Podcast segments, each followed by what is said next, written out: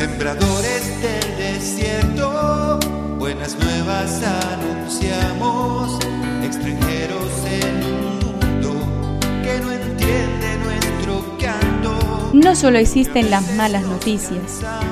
Te invitamos a escuchar esta buena noticia que Jesús, que quiere renovar al hombre, hoy tiene para nosotros. Que me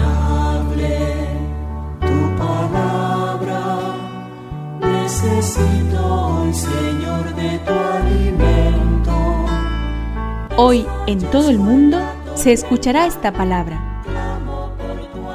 Marcos 9 del 2 al 10. Seis días después Jesús tomó a Pedro, Santiago y Juan y los llevó a ellos solos a un monte elevado. Allí se transfiguró en presencia de ellos. Sus vestiduras se volvieron resplandecientes, tan blancas como nadie en el mundo podría blanquearlas. Y se les aparecieron Elías y Moisés conversando con Jesús.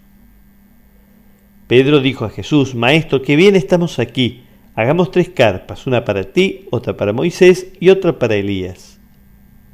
Pero no sabía qué decir, porque estaban llenos de temor. Entonces una nube los cubrió con su sombra y salió de ella una voz. Este es mi hijo muy querido, escúchenlo.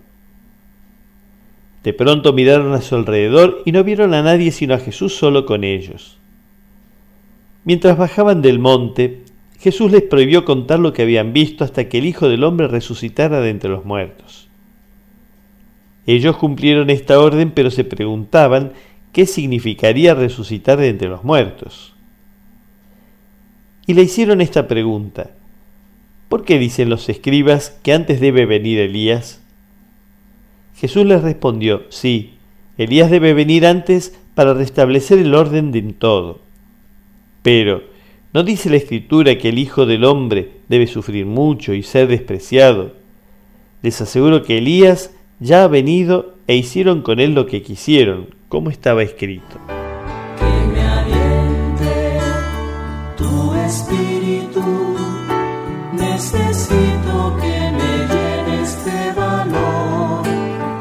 Nosotros somos cristianos.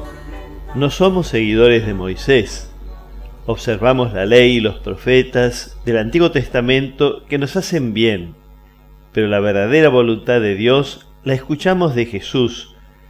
No somos tampoco seguidores de Elías, estamos atentos a las llamadas de los profetas, pero la verdadera llamada de Dios la escuchamos en Jesús. Así dice la voz de Dios que sale de la nube. Este es mi Hijo amado, escúchenlo a Él.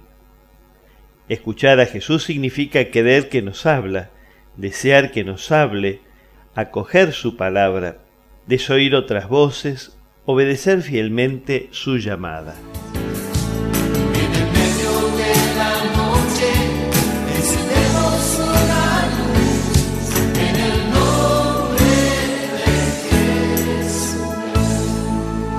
Es una contribución de la parroquia catedral para este tiempo en que Dios quiere renovar a su pueblo.